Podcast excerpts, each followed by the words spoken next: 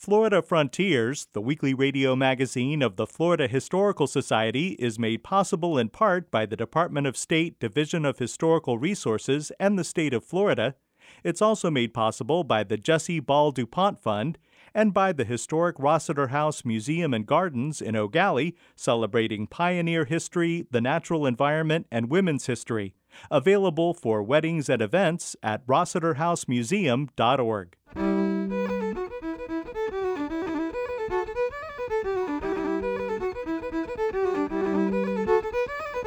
This is Florida Frontiers, the weekly radio magazine of the Florida Historical Society, on the web at myfloridahistory.org. I'm Ben Brotemarkle, and coming up on the program, we'll talk with Paul Ortiz, who will participate in a virtual panel discussion called Civil Rights, Equality, and Racial Justice in the Age of Black Lives Matter. You can choose to live in concert and in amity or in friendship with your neighbor or you can feel that every right your neighbor gets or enjoys comes at your cost.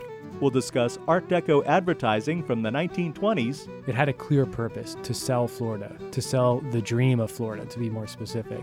And we'll talk about the impact of the consolidation of Jacksonville government in 1967. All that ahead on Florida Frontiers.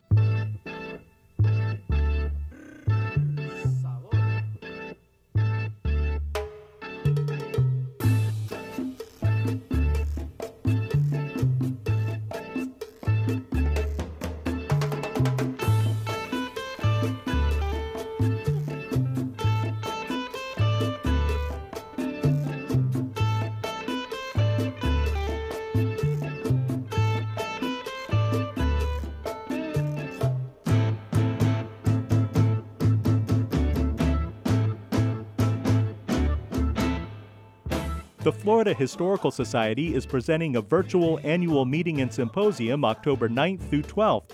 The theme of the conference is 2020 Hindsight How Florida's Past Informs the Present and Future. Outstanding Florida historians, including Dr. Paul Ortiz, will be participating in a series of panel discussions. Paul Ortiz is director of the Samuel Proctor Oral History Program and associate professor of history at the University of Florida in Gainesville. His most recent book is An African American and Latinx History of the United States. How I wrote the book was essentially it comes out of the classroom, you know, my organizing experiences, being in the archives. And it's really my students that have pressed me over the years, both when I taught at UC Santa Cruz, but now at UF. I have a lot of Haitian American students, a lot of Cuban American students, and they often come to a U.S. History Survey and they say, Where are our people? you know, where are my ancestors in this national narrative? So I'm responding to changes more than actually probably making changes. The response to the book so far has really been remarkable. Um, I think, as you know, it, it's more about when you write a book than what is even in the book. And so now we live in a moment of backlash. There's a lot of uh, racism against you know Mexican people, Haitian people, African American people, uh, and so a lot of people are looking for answers. You know, where does the racism come from? But also, you know, what have been the social movements to challenge you know inequality and oppression? And I think that's really where the book is trying to to engage in. It's it's kind of part and parcel of its own you know of the time period that I researched and wrote it. Ortiz approaches this new look at history from a very personal perspective, countering what he had been taught growing up and uninformed viewpoints that are still around. When I was a child growing up in California, but also in Washington State, there was next to nothing about Mexican history except insofar as we were either victims or losers. And so we spent a lot of time talking about the Mexican American War. Wow, that's really inspiring. If you're if you're Mexican American, right? You know, we spent a lot of time going to I remember in California going to missions and even as a fourth or fifth grader, asking, well, where are all the people here? There, and the response was, well, they just vanished. They just kind of disappeared. And so it was kind of a haunting education. And the education that we received, and I was born in 1964. And unfortunately, I have to say that going across the country and talking to young people today, I mean, in many places in this country, that education hasn't changed much. The kind of the, the absence but also the sense that we're second class citizens. You know, if you're a person of color, um, we haven't done enough to try to welcome people. And the other problem has been, and what I really try to address with this book, Ben, is the question of nationalism. Uh, white nationalism, if you will, but nationalism writ large. And so we can complain about we have that we have these resurgences of nationalism. But unless we as scholars do something about that and begin to change the frameworks in which we teach U.S. history, as long as we continue to, to, to teach nationalism, we'll get nationalism. So that's really what the book is trying to break out of. In his book, An African American and Latinx History of the United States, Paul Ortiz looks at Haiti as a focal point in the struggle for human rights. He says that Haiti's struggle impacted the United States and the world. It's the most important revolution in an age of revolutions. And I should say that, that this book is built on primary research, but also a lot of secondary research. People like Julius Scott, who was one of my professors at Duke, wrote a magnificent dissertation called The Common Wind. And it was about the impact of the Haitian Revolution on the early U.S. Republic. For enslaved people in North America, almost every major slave revolt in the late 18th, early 19th century is inspired and, in many ways, keys on the Haitian Revolution. For oppressed people trying to, to defeat Spanish and Portuguese uh, uh, colonialism in Latin America, almost every independence movement at, at, a certain point ends up in Haiti, looking for advice, looking for, for arms, you know, looking for ammunition. Uh, and even though Haiti is blockaded by France, Great Britain, and the United States, it's interesting when you think about this because those are three nations normally at odds with each other, right? France, Britain, the United States. But one thing they can can agree on: keep that blockade of Haiti strangle them because they know oppressed people all throughout the Americas see that, uh, that small island as a haven of liberty. And that's why Antonio Maceo goes there, Jose Marti goes there, Simon Bolivar goes there. And if you go to Central America now, and, and, and, the other way the book is personal for me is I can recall as a soldier in Special Forces in the early 80s seeing um, homages to Haiti then Although back then I didn't understand it. I, well, what does Haiti have to do with Colombia or Venezuela? But after doing research, it becomes obvious that the people of those regions understood clearly that so much of their liberty was based upon the Haitians first, you know, breaking the myth that European armies could not be defeated, but also throughout the long 19th century, you know, offering um, a, a sanctuary, if you will, um, to people fighting colonialism in different contexts. In his previous book, Emancipation Betrayed The Hidden History of Black Organizing and White Violence in Florida from Reconstruction to the Bloody Election of 1920, Ortiz argues that the contemporary civil rights movement actually begins much earlier than the 1950s. In his latest book, Ortiz says that the Reconstruction era following the Civil War should extend beyond the traditional ending date of 1877. What I've learned from reading people like W.E.B. Du Bois, Black Reconstruction, not just reading that book, but rereading it. And I tell my graduate students today, you're not going to get Black Reconstruction by Du Bois the first time through. I talked to Connie Lester about this recently, right? The great historian from UCF. And Connie said the same thing. Connie said she has recently reread that book. Isn't that interesting how, as we continue to grow as scholars and learn more, we realize how little we know? And what Du Bois taught me in rereading him was that Reconstruction was never, again, a, a single national event. Du Bois doesn't frame Black Reconstruction like that. And so going back to it, it was in many ways researching the book ben was very humbling because when i was a graduate student even though i'd read du bois even though he taught us an internationalist framework in emancipation betrayed my book on florida i present reconstruction primarily really as a national kind of event okay and rereading du bois taught me no it was never a national event african americans never thought of emancipation in one country they were thinking of emancipation beyond u.s borders. They were a very much a part of an international black proletariat. And again, it was reading people like Cedric Robinson or Du Bois or C.L.R. James, which kind of reminded me of that international dimension, which is the thing, again, we can either connect the U.S. to other nations, uh, other movements, or we can build walls. And right now, we're in a phase where our leaders want us to build walls. What I found in the researching of this book is people trying to build bridges. And so, you know, free people in Florida and Louisiana and South Carolina in their conventions, which are organized to fight lynching, to argue for the right to vote, they very often have uh, pay equal attention to the conditions of slaves in Cuba or Brazil. They talk about, I talk in the book about how the, there's a concern among black communities all throughout the United States about serfdom in Russia. Uh, and the idea that unless, unless freedom expands, it's going to contract. So there's that very real sense of international thinking about these great ideas of democracy and liberty. Many people familiar with American history will be surprised by the results of this research. Ortiz says that people of color have been having a significant impact on U.S. history from the beginning. It just hasn't been very well documented. The research of this book, Ben, taught me that, yes, Latin America, the Caribbean, Africa have had just as great, if not greater, impact in the U.S., even the idea of citizenship. And so a lot of the people I talk about in, in African American and Latinx history of the United States saw citizenship very broadly. They saw it beyond one border, which makes sense because they were a traveling people. If you think of uh, you know Latino or Latinx history, African American histories, we are predominantly working class people. We always have been. We always will. Um, as long as your listeners are are alive, we'll be primarily a working class people who have to travel to make a living, to earn a living, to find a place, you know, if, if you will. And so that means that we have a much more internationalist conception of issues like work, like citizenship, like freedom. We don't necessarily see these things as tied to just one country.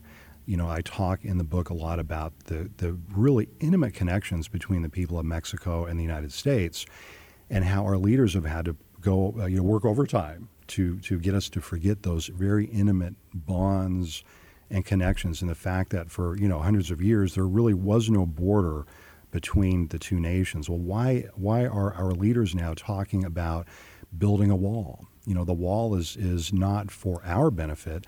The wall is for their benefit. They want to weaponize a place that people generally have got along together pretty well. Okay, they want to weaponize the war on drugs. They want to weaponize a border where people are primarily, you know, multilingual, you know, and they want to impose one language or the other on, on those people. Well, why is that? And so I use the book to really uh, reopen these discussions about, you know, uh, really about building those kinds of symbolic bridges that have, have been torn down in our own time. It's been estimated that within the next three decades, America will no longer be a majority white nation. Still, archaic policies from the 1800s continue to have an impact today. You can choose to live in concert and in amity or in friendship with your neighbor, or you can feel that every right your neighbor uh, gets or enjoys comes at your cost. And that's the decision that's facing us now. Do we want to live in a society where we believe that, in terms of democracy and freedom and, and culture, the rising tide lifts all boats? Or do we want to like build the walls, do the disenfranchisement thing, um, and, and go that route? Now we know what that route leads to, though. It's a grim road. You know, the, the culminating point is Jim Crow, fascism, uh, you know, uh, uh, totalitarianism, one party rule. Or we can go the democracy road.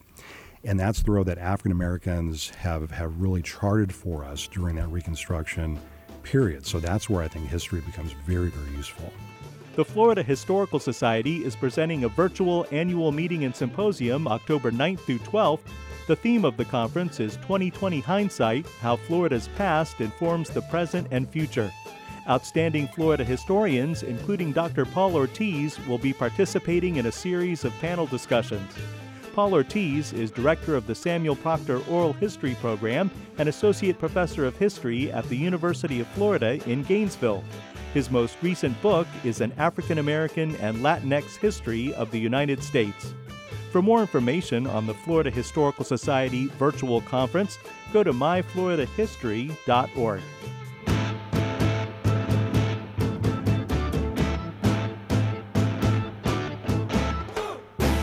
This is Florida Frontiers, the weekly radio magazine of the Florida Historical Society. I'm Ben Brotemarkle.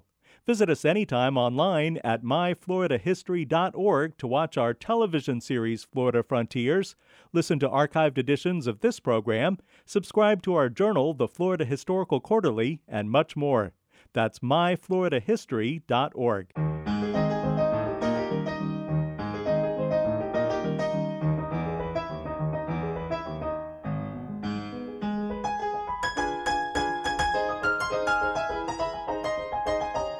Joining us now is Ben DiBiase, Director of Educational Resources for the Florida Historical Society and archivist at the Library of Florida History in Cocoa.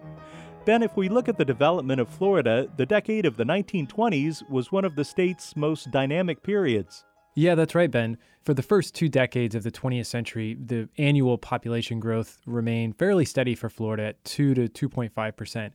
In fact, the state lost population in the years leading up to World War II, but if we look at the number from, say, 1921, when the population was just under a million people, about 997,000, by the end of the decade, it had swelled to almost 1.5 million people, which doesn't seem like much today, but that was a almost 50% growth rate. Now, this is important for a couple of reasons. For its entire history up to that point, Florida was a largely rural state with an agrarian based economy, but the state had also, during this time, slowly began to profit from this burgeoning tourism industry beginning back in the 19th century. You know, a tourist season actually emerges and starts to kind of dominate life in Florida for at least a portion of the year. So when we say 1.5 million people, these are now permanent residents, not the seasonal visitors. That number would be much, much more if we counted all of them because every winter, many Florida cities, especially along the coast, just swelled with winter tourists, and people stayed here sometimes for months. But by the 1920s, these tourists were not the wealthy, elite Americans and in some instances Europeans coming from the Midwestern and North Atlantic states and, and crossing the Atlantic, but rather these were more kind of middle class, lower middle class families who had access to an automobile, who could hop on a train and, and could now spend at least some of their winter time in Florida. Which brings me to another reason. You know, the 1920s were so important in terms of population and demographic trends. The almost 500,000 new Floridians that moved into the state during the decade, they were not all wealthy. As I said before, they weren't wealthy investors, but some of them were, you know, the poor, lower middle class farmers who would kind of scrape together a bit of savings, everything they had, and they gambled. They were gambling on this dream that that is Florida. So many of the people coming to Florida in the 1920s who were not wealthy investors were hoping to become wealthy. What kind of promotions were being created to perpetuate this idea that investing in Florida dreams was a good idea? Well, a lot of it really comes down to just good old fashioned marketing and, and, salesmanship. You know, really since the 19th century, these Florida boosters began printing and distributing sometimes fantastical claims about the productivity of Florida soils, the benefits of cheap land, and this tremendous infrastructure improvement that was supposedly happening, including like the Everglades draining and, and opening up all this vast acreage of, of the best muck land in the world. By the 1920s, however, the advertising was aimed at, at now the traveler traveler coming to Florida by car, or maybe a, a gentleman farmer, so not the subsistence farmer. So they were getting away from just kind of the plain text advertising. And it coincides with the period of artistry coming up, which really kind of takes control in these publications. So it's art now, not necessarily over content, but it supplements the content. Take a look at a few of these magazines that I pulled from the archive. This is a copy of the Florida News Real Estate Investor's Guide. It was printed in Miami, December of 1925. And on the cover, you see this over the top scene of people, you know, having fun on the beach. And in the foreground is a woman holding a parasol in this elaborate flapper dress with a long pearl necklace, gazing out from a, a marble floored veranda. And it's a style that we know today as Art Deco, short for Art Decoratifs, which was really a combination of different styles and artistic movements from the early 20th century. And it influenced architecture, vehicle design, and of course, advertising, as we see here, among many other things. So some of the core attributes of what we'd call Art Deco advertisement are, you know, what we see right here rich color, extravagant themes, and a clear sense of what's being advertised. You know what they're selling here. They're selling an idea. It's the beach, just like we're selling today. So looking at it, it's simply bold and striking. Now, some of my favorites, and, and I think these are some of the best examples of Floridiana Art Deco advertising from the period. These are the covers of Suniland magazine. Suniland was published in beginning in 1924 by the Peninsular Publishing Company out of Tampa, and this was the premier magazine for Florida properties and really selling Florida tourism as well as an idea. Each cover is very simple ties in with an article in the magazine. Here we have a bass swimming through the reeds underwater, you know, this beautiful red colored bass. And then there are articles on fishing inside the magazine. Here's a June 1925 edition showing a man in a convertible talking to a woman who's carrying golf clubs, uh, just walked off the links, you know, you could see. And, and then in the background, there are these three huge coconut palm trees and sailboats out in the water and this fire orange sky. I mean, it's just striking. So you can imagine, you know, these types of images would really hit hard with, you know, for example, a, a, burned out insurance salesman who's shoveling snow in Detroit, especially in the 1920s. They were effective. And that's really the key takeaway with the Art Deco advertising from this period. So, does this style of Art Deco advertising continue in Florida themed publications beyond the 1920s? For a short time, yes. In fact, here's a great example. This is a 1935 edition of a Rand McNally automobile atlas, like you would buy today. But this was published in 1935, as I said, includes all of the United States. But the cover is bold, striking, has these really straight, clear lines. It evokes this feeling of travel. You can see the cars driving underneath the 1930s era cars. So, yeah, you see this continuing on a little bit. But after World War II, the advertising imagery really shifts again and to reflect both aesthetic appeal for the time and the audience and the shifting audience. You know, the advertising in the 1950s looks more like this pamphlet where you have real photographs, sometimes some artist rendering, but it's looking at stylistically, it's it's not as over the top, a bit more conservative, a little less color, but they're still trying to sell, you know, the story with an image. The draw now is for families to come and settle into these new suburban neighborhoods that are popping up around Florida, and for tourists to visit the, the myriad of popping up roadside attractions that are that are now all over Florida.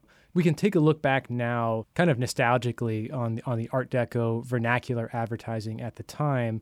It had a clear purpose to sell Florida, to sell the dream of Florida, to be more specific.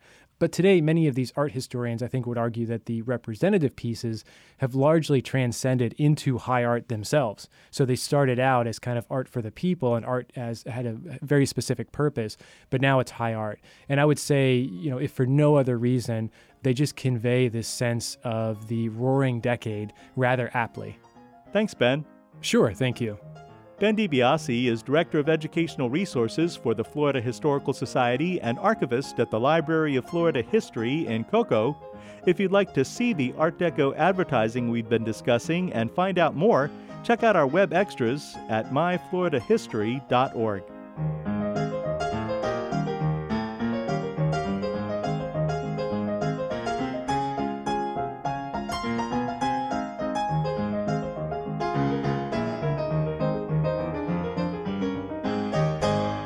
This is Florida Frontiers. In 1967, the city of Jacksonville's government consolidated with surrounding municipalities. Justin Lawson is a graduate student in the Gilder Lehrman Institute of American History at Pace University and has this report. In Jacksonville during the 1960s, the impact of white flight, the mass exodus of white Americans from inner cities following World War II, led to African Americans making up a majority of the population. However, in 1967, residents of Jacksonville voted for consolidation, reinstating a white voting majority. One of consolidation's main proponents was Earl Johnson Sr.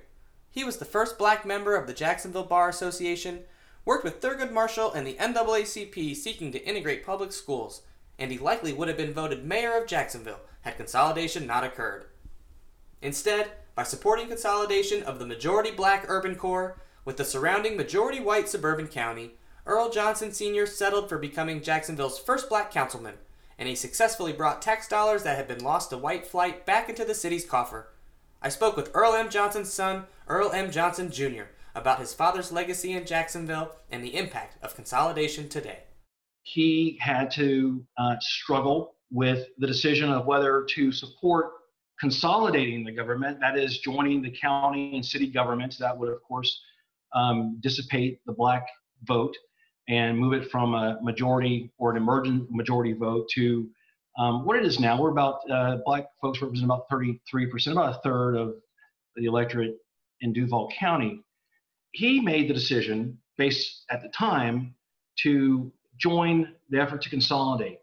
He saw the ability to capture tax dollars from every corner of the county and then turn those into real services for parts of the urban core that have been overlooked for so many years and uh, to benefit other parts of the county. He saw that as a uh, overarching priority to having simply a black administration. The vote to consolidate passed nearly 2 to 1 in a referendum on August 8, 1967, with 24 of 28 precincts in support of consolidation. At the time, Jacksonville's, in the 1960s, Jacksonville's school system had been disaccredited. Uh, it was uh, one of the worst school systems in the country. So you can imagine how bad things were in schools in the black community, right? Throughout America with redlining, et cetera, has always been black communities and schools have always been second class to white public schools. And so that was a huge issue for us. Uh, also, the issue of the utilities and infrastructure. There were roads in the core city that were not paved. There were parts of the core city uh, where you could not uh, get sewage pickup. So, uh, and, and not, not to mention the mismanagement and the duplication of services of all kinds between the city and the county. And so he made that decision. He became uh, secretary to the consolidation, uh, to the governmental commission that recommended consolidation. Uh, the vote passed. The majority of black Jacksonville citizens voted for consolidation, as uh, did the majority of everyone else. The impact of consolidation has been a mixed bag for Jacksonville's African American community. Today, about 35% of the city council is comprised of African Americans. Of the 50 years of consolidation, there's only been four years of a black administration. If you consider a black mayor a quote unquote black administration, I would suggest that Alvin Brown had, uh, it, it, was a white administration in terms of the number of white folks, but the, just the notion and the symbolism, right, of a black uh, chief executive officer for a large city was extraordinary and is extraordinarily important, but we've only had a very short period of that in our large 50 year history, less than 9% of it with a black mayor. And many would argue, I'm one of them, that the attention to the black community, those areas of the core city that were promised so much during consolidation. Attention to those areas uh, has often been lost. Earl Johnson Jr. continues to honor his parents' work and legacy, as well as pursue his lifelong calling to civil rights activism. As an attorney in the 90s, he litigated the Rosewood, Florida massacre case on behalf of the black descendants of the Rosewood Township victims. Today, he works as the founder of TakeItDown.org, the first nonprofit dedicated to the removal of all Confederate monuments on public land. For Florida Frontiers, I'm Justin Lawson, graduate student in American History with the Gilder Lehrman Institute at Pace University. You've been listening to Florida Frontiers, the weekly radio magazine of the Florida Historical Society. Please join us right here again next week. Until then, visit us anytime online at myfloridahistory.org and find us on Facebook. Production assistance for Florida Frontiers comes from Ben DiBiase and this week Justin Lawson. Our web extras are produced by Jerry Klein. The program is edited by John White. Have a great week and stay safe. I'm Ben Brotemarkle.